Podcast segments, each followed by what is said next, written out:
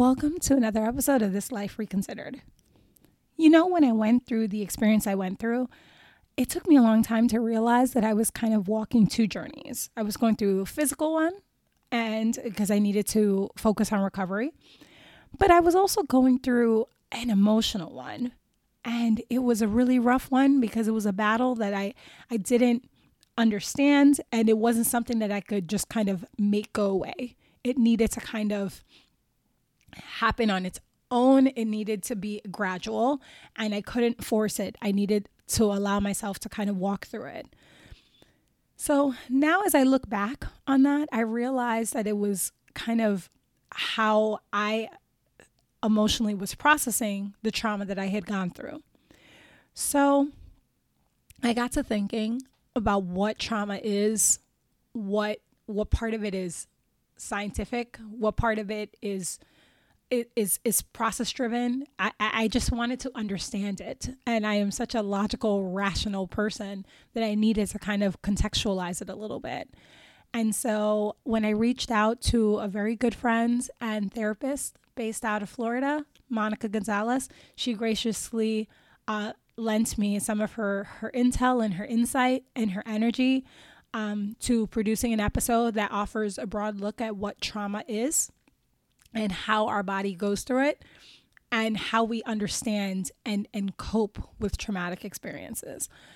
I I thought it was especially relevant to have her share some of her insight, especially given what what is happening in the world today. I thought it would be really really powerful to kind of have her sh- uh, lend some of her perspective. So I hope as you listen to this episode, you just of whether or not you may know this information, or you're going through something a little tough personally, I just hope that you'll be able to draw some some good insight on what trauma means and how to go through and cope for some of this.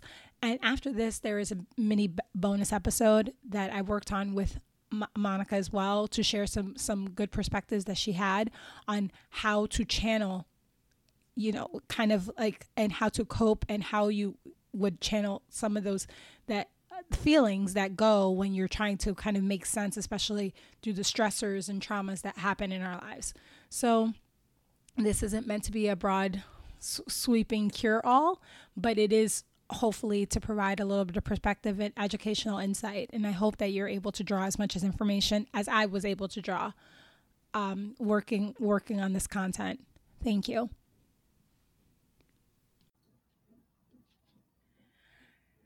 So, Welcome to another episode of This Life Reconsidered.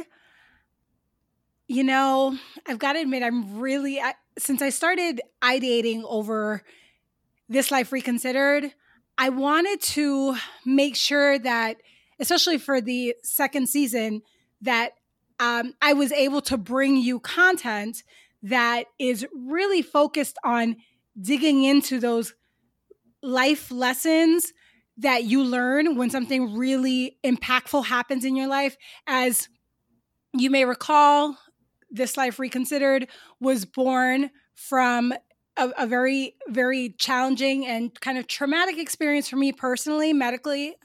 And after that, coming out of that experience, it, it, became all about focusing on these life lessons that you should be learning and living and embracing when it comes to these kind of big moments in your life. And sometimes we have these kind of experiences and don't realize that we should be turning in turning them into opportunities to grow as individuals. And that's that's kind of the genesis and the heart of the show, as you may recall. And so when building that kind of content, I wanted to have content and especially guests who have an expertise that um, lends itself to these really meaningful insights that we can all learn from, regardless of whether or not you may have suffered kind of like a, a, medical trauma or a personal trauma. The, the whole point is that we should be learning from that difficult stuff that trips us up in life. And so I that's actually why I'm really thrilled for this week's episode. Uh, because not only am I speaking to someone I've known for more than half of my life, which is really overwhelming, but is she's she's sharp and gifted and smart at really understanding people, especially which she should be, especially as a therapist.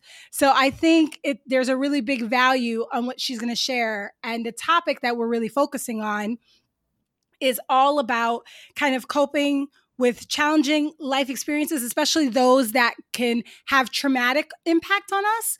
And of course, we're going to talk about what that exactly means, what that looks like.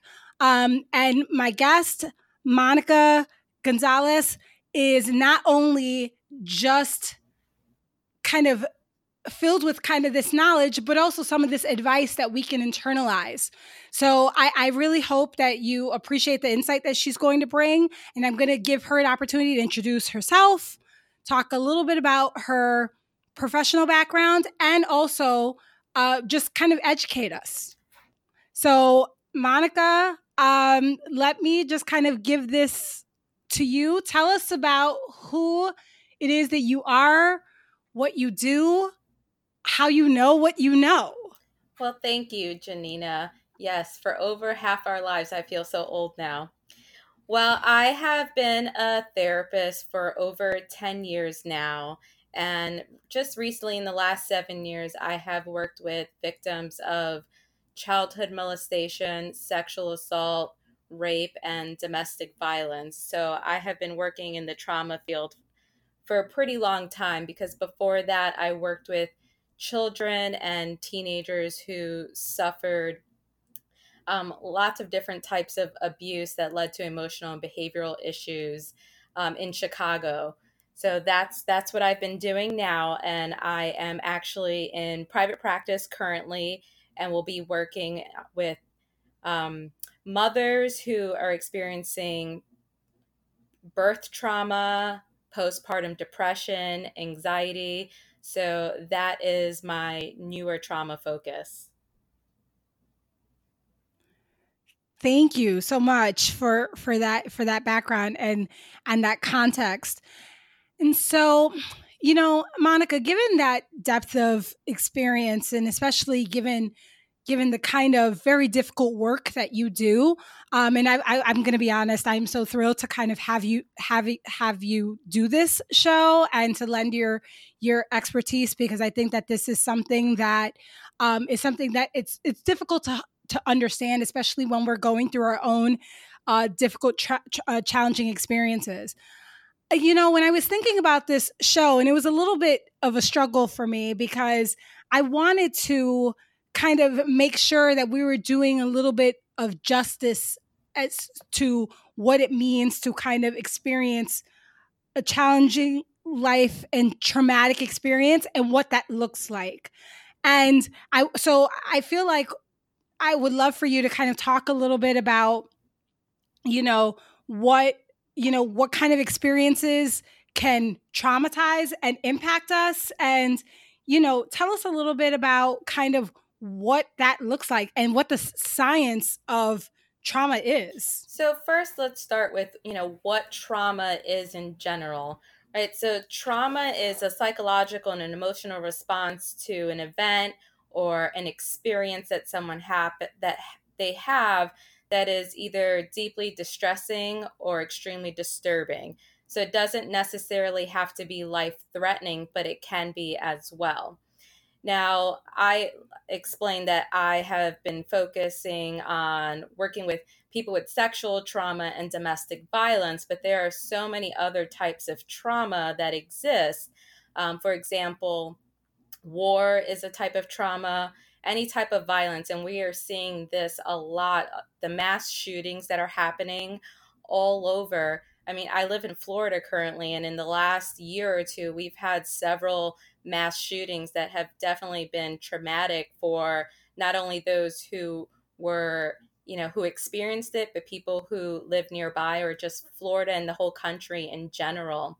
Um, also disasters you know when we talk about the california fires uh, new orleans with the flooding from hurricane katrina those are all different types of uh, traumas medical trauma like you experienced any type of abuse, whether that's sexual abuse, emotional abuse, physical abuse, even bullying or a car accident could be something that could be categorized as a trauma. Now, this, the one thing about a trauma is that trauma is subjective. So, two people can really experience the same event or experience, and one person could be traumatized by it, and the other person may not be. So, and, and you know, and that really has to do with how someone experiences that event and also you know their past experiences as well as their re- resiliency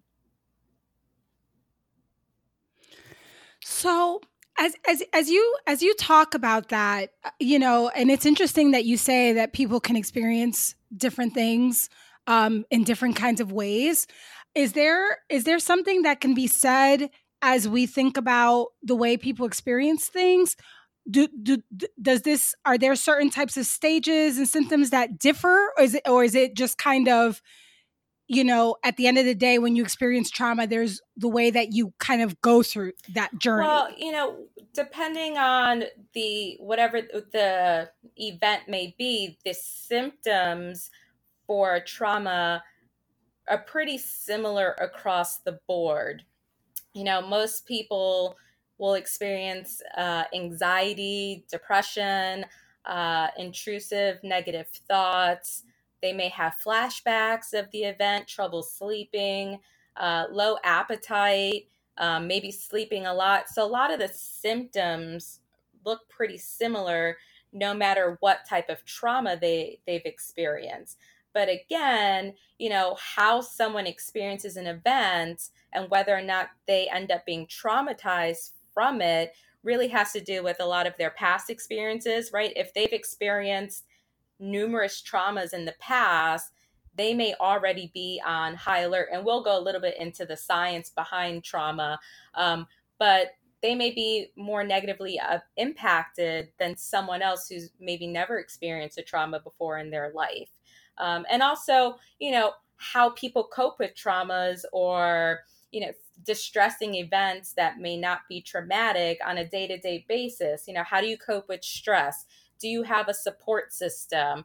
Um, you know do you tend to cope with stress negatively by doing something like drinking or engaging in self-harm or binge eating right? So all of those ways that we cope with day-to-day stressors can really have an impact on how we cope with a traumatic event.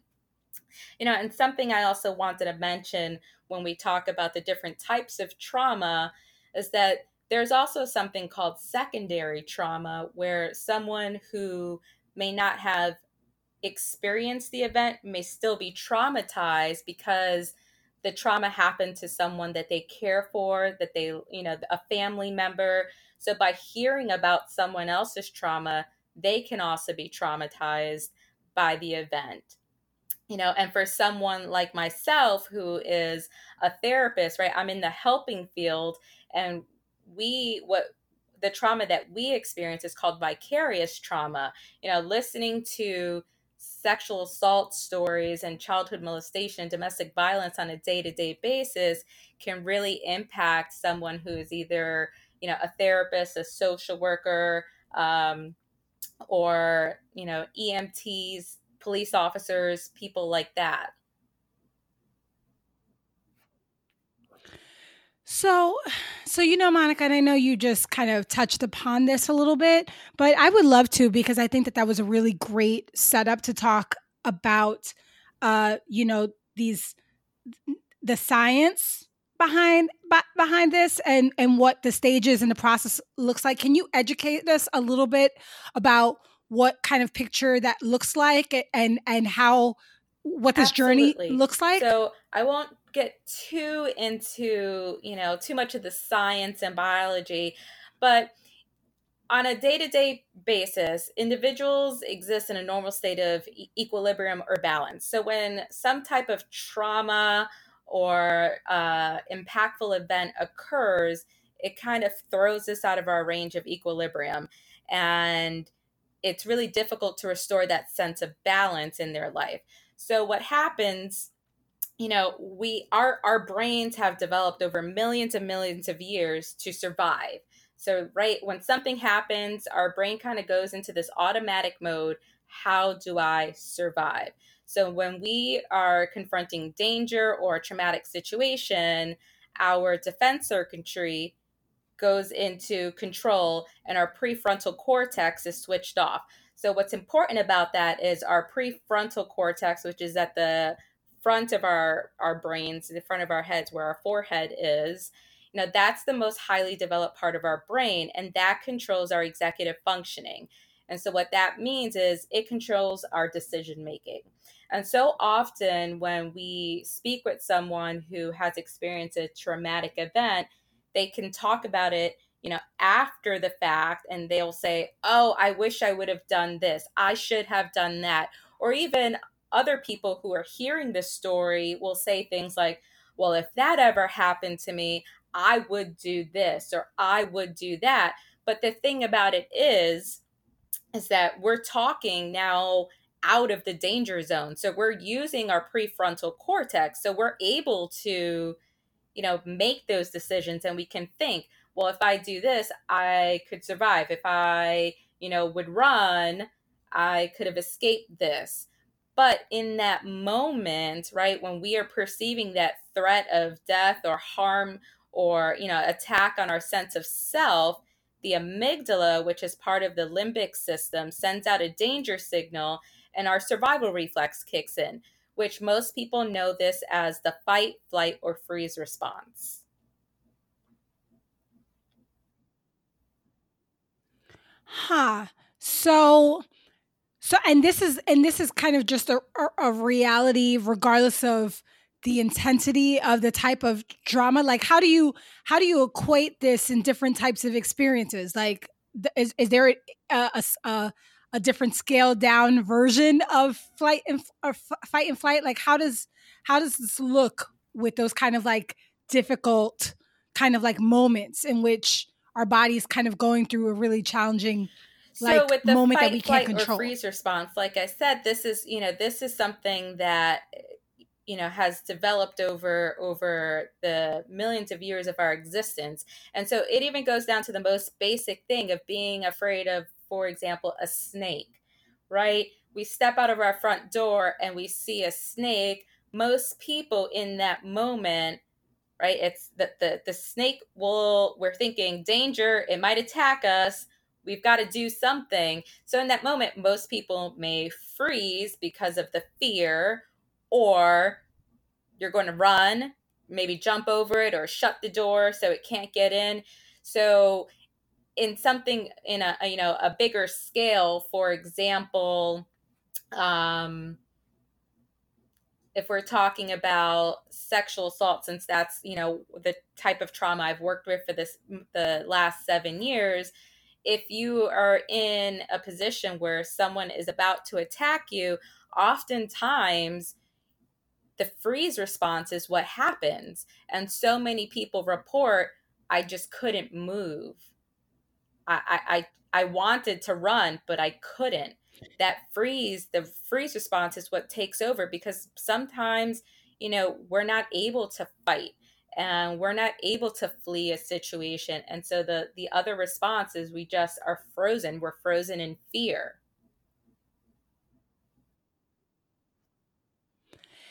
and of course this this ties back to the point that you had raised earlier that this is kind of dependent on how people react and respond to these kind of experiences like the way that you would respond to a certain type of traumatic or impactful Absolutely. experience and is different than the way that, that I would respond. Is even it, I could have five or six different traumatic events happen to me and I can respond differently in each one of those events. So just because I fight, you know, one time doesn't mean I'll fight all the time.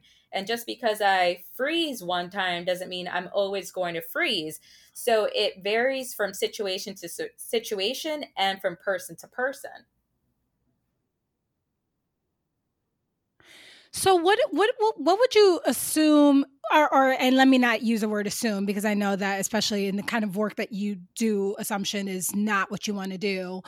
Um but wh- why does that happen? Like, why does something vary in Well, one moment and the in or is there no there way to really really is no way to explain that? explain that because our like I was explaining, we don't have control over it. Our defense circuitry is what kicks in, and there is no logic behind it. Where there's no thinking that happens because the prefrontal cortex is shut off.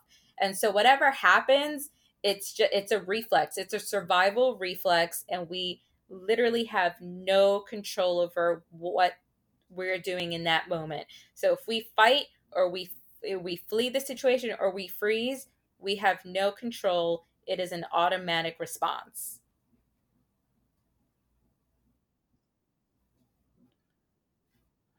Huh.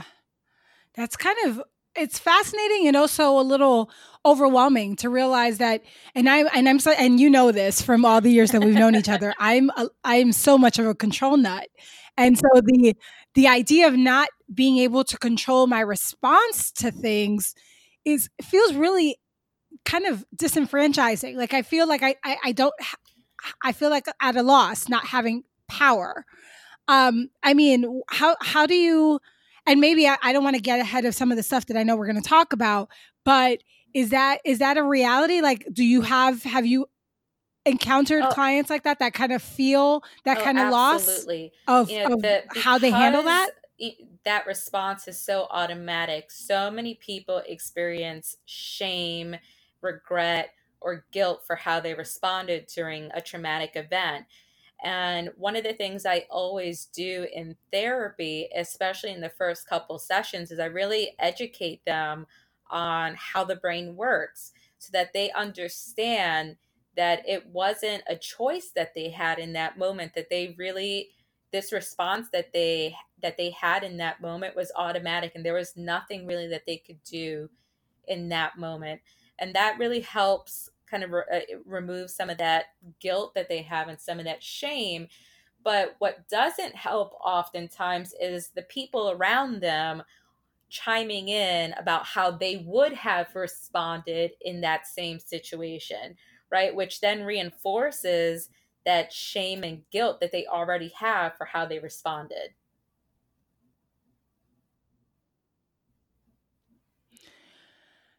You know, Monica, as as you've kind of shared a lot of those things, and I know that you uh, are, are, are very very specialized, especially given some of the sensitive topics that I know that you've had to that you have had to deal with over your career. But one of the reasons, and I just want to make sure our listeners know this, one of the reasons I wanted you on on the show, and I wanted you to talk about you know just the the the the, the reality and the nature of what it means to kind of go through coping with those kind of traumatic things and challenging things and i want to be very intentional about not just throwing the word loosely trauma but realizing that people experience very difficult things in different ways.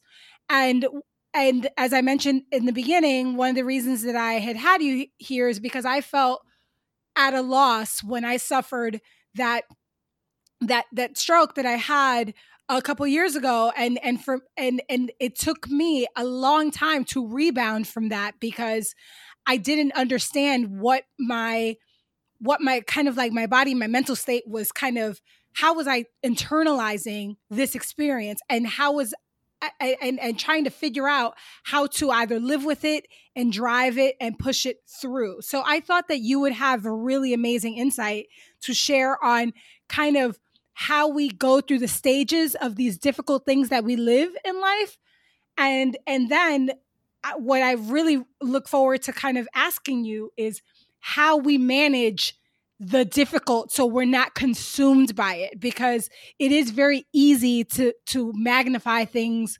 when they Sure. look So really I- I'll really impossible to get of through um, the stages of trauma. So usually the first stage is what we call safety and stabilization. So usually after a trauma, there's there's some loss of whether it's safety, um, like you said, control, uh, stability. So the the first thing is really to identify, you know, where is that that loss of control where's that loss of stability so we can work there first right so during this stage we're usually going to work on identifying the common trauma symptoms that people have gone through which a lot of times can be shock you know not just being in disbelief that this happened or you know for example with you with a medical trauma you know getting that type of information right? Uh, oftentimes there's that shock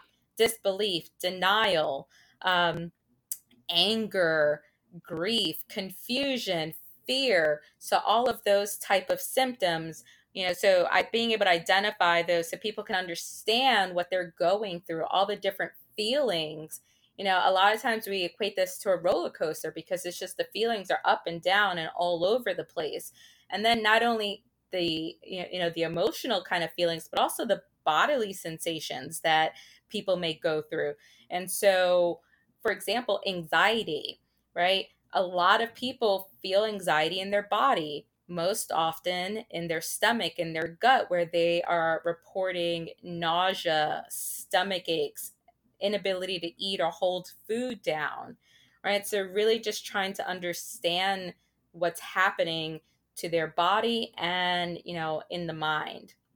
Now, it's important to be able to work on establishing physical and emotional and environmental safety for so after a mass shooting right safety is going to be the biggest um, you know area that we want to work on because you feel unsafe. You don't you don't want to leave your house anymore. You don't want to go to school anymore. We, we just had another shooting you know in a walmart. So that makes people feel very unsafe that they can't go shopping without being afraid that someone might come in and you know shoot up Target or or the grocery store that they're that they're at. So that's really that first uh, stage of focus.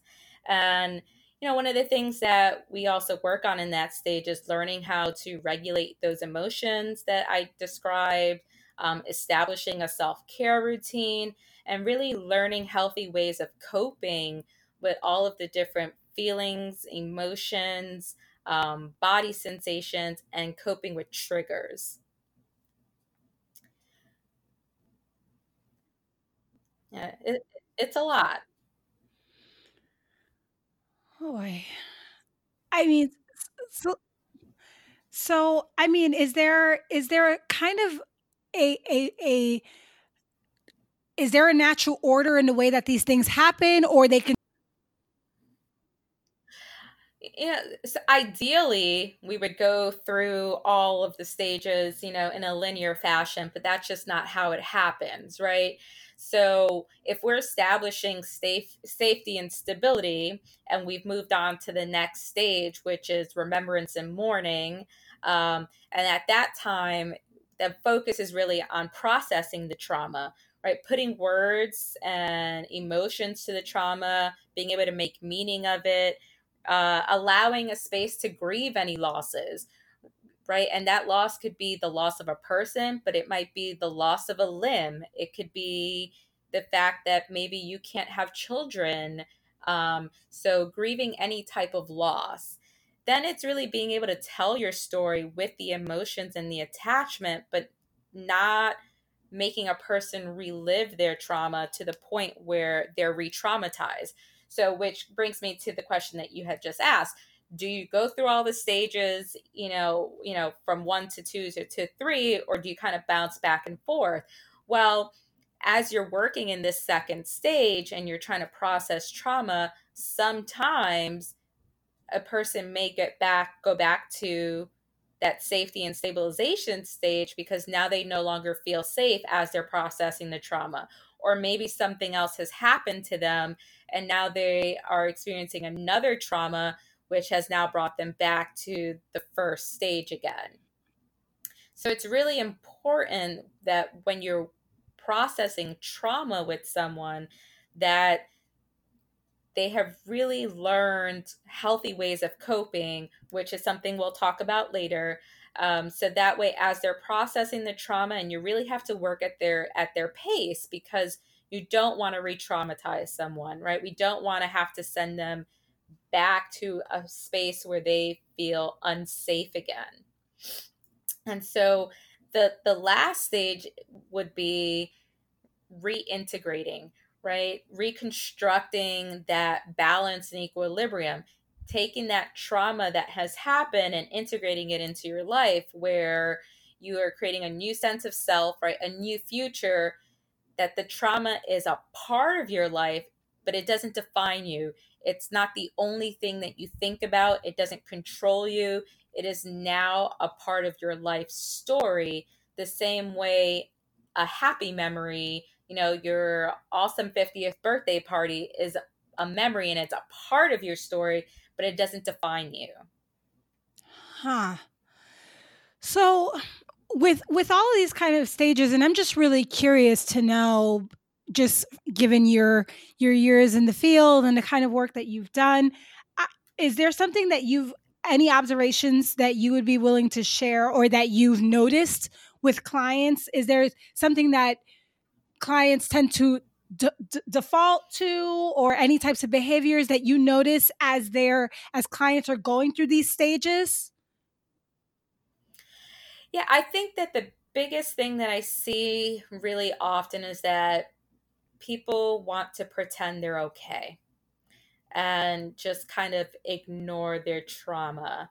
And as they're the people around them are trying to support them and ask them how they're doing and if they need assistance everyone is just okay i'm fine i'm okay I, I i'm dealing with it and that that that's a mistake right? You need to be able to express that you're not okay and maybe you do need help and that you are having a tough time. It's okay to admit that, but people are really good at compartmentalizing, right? They're able to just put their trauma away in a box, put it aside and keep going about their business. They they go to work the next day and pretend nothing happened. But one of the things I always tell all of my clients is it'll find its way. It'll find its way into your life and it'll impact you in some way, whether it's the fact that you can't sleep anymore, or maybe it's impacting your relationships or your job performance, um, you, or if you're in school, your academic performance. Trauma will always find a way. And so I think that the I think people just need to really be more upfront and open and seek help and it's not a weakness to say that you're not okay so you know monica it's interesting that you you say some of this because you know as i think about um you know when i had had the stroke i think i had spent you know a couple of months really just agonizing over the shoulda coulda wouldas and what went wrong and really trying to create all these scenarios in my head. And i think that that's why having having this discussion was really important to me because i struggled with understanding how i was feeling. And i and and because you know i i would get advice from folks about how they thought that i should be feeling. And i struggled with that because for me so much of my identity felt like it had shifted with with going through that event. And and I, I feel like I've learned a lot now looking back but for, you know I know that everyone kind of walks a different kind of journey. Is it unusual if someone revisits any of these stages down the road maybe years or months? And what and is there a reason for when you revisit something or re-experience a certain type of feeling?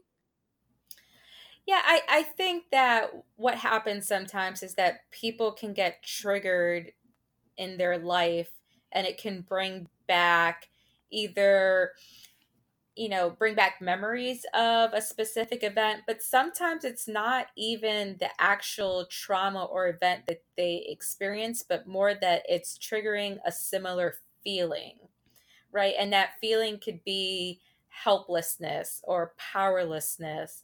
And so having that type of feeling triggered may bring somebody back to one of those stages where again maybe that feeling of safety is no longer there for some reason. And so then having to work to reestablish feeling safe again. Or, you know, just forgetting how to cope with something, you know, in a healthy manner and trying to revisit, you know, what worked for me in the past. Because sometimes in times of stress, people forget the things that have worked before, right? Whether that's been, oh, yoga has been a really good de stressor for me, or running has been really good for me. But in times of high stress, sometimes all of those coping skills go out the window and people are left with, you know, I don't know what to do with myself.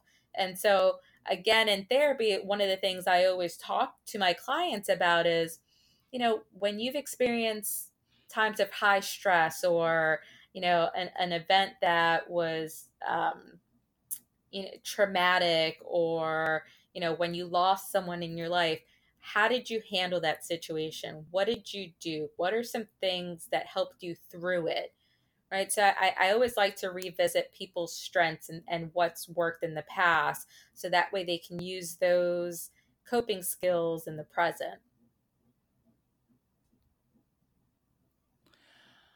Oh God, I, I th- there's some.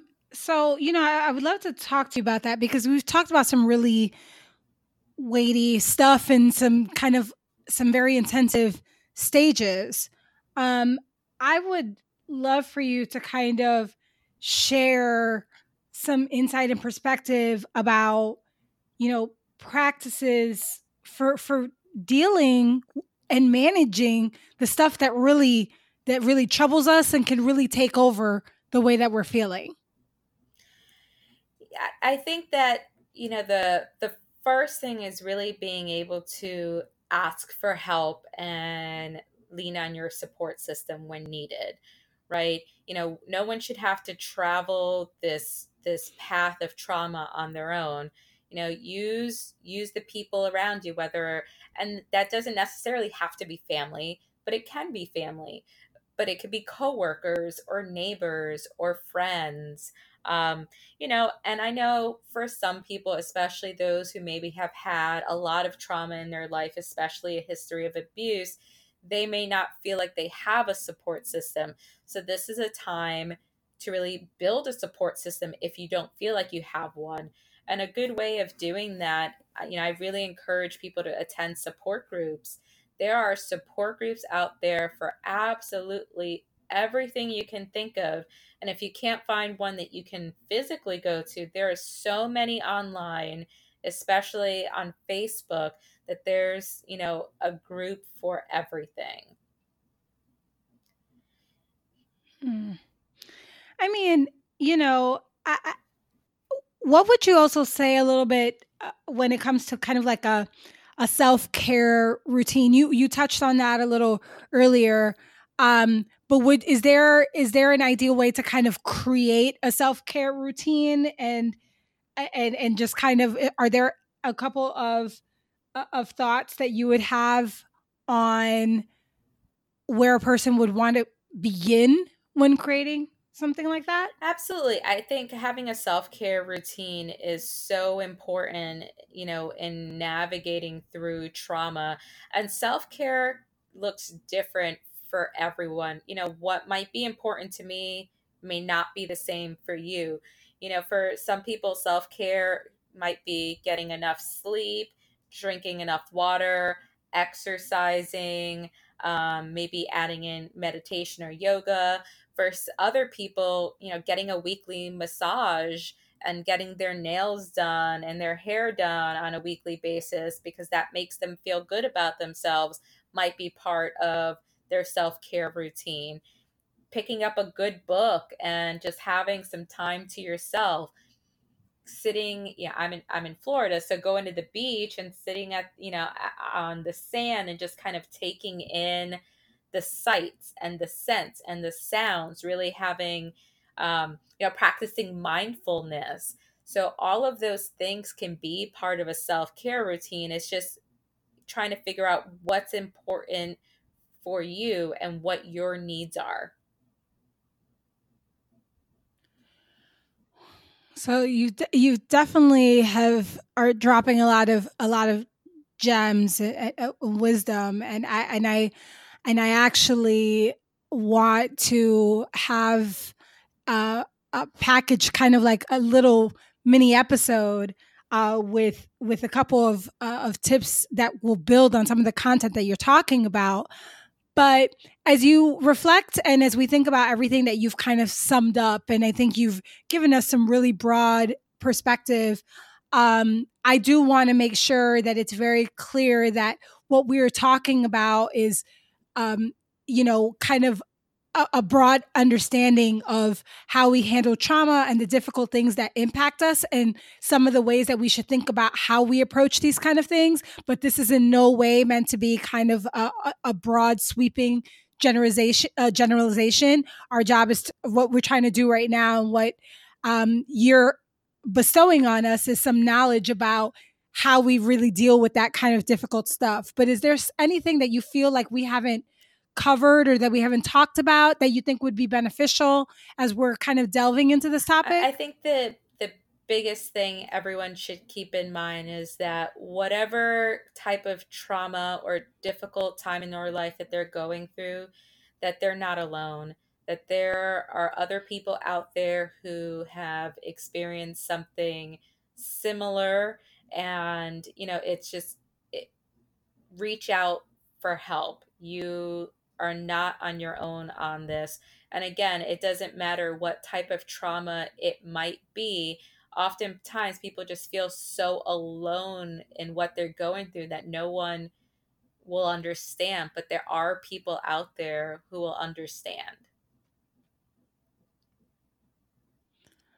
Uh, thank you so much for your wisdom and your insight and your perspective. Monica, I think it has been really, really uh, just kind of reflective. And I know that it's made me do a little bit of thinking about just kind of the way I've I've thought about uh, some of the difficult things in my life. So I, I really I really appreciate well, thank that. Thank you for having me. Thank you.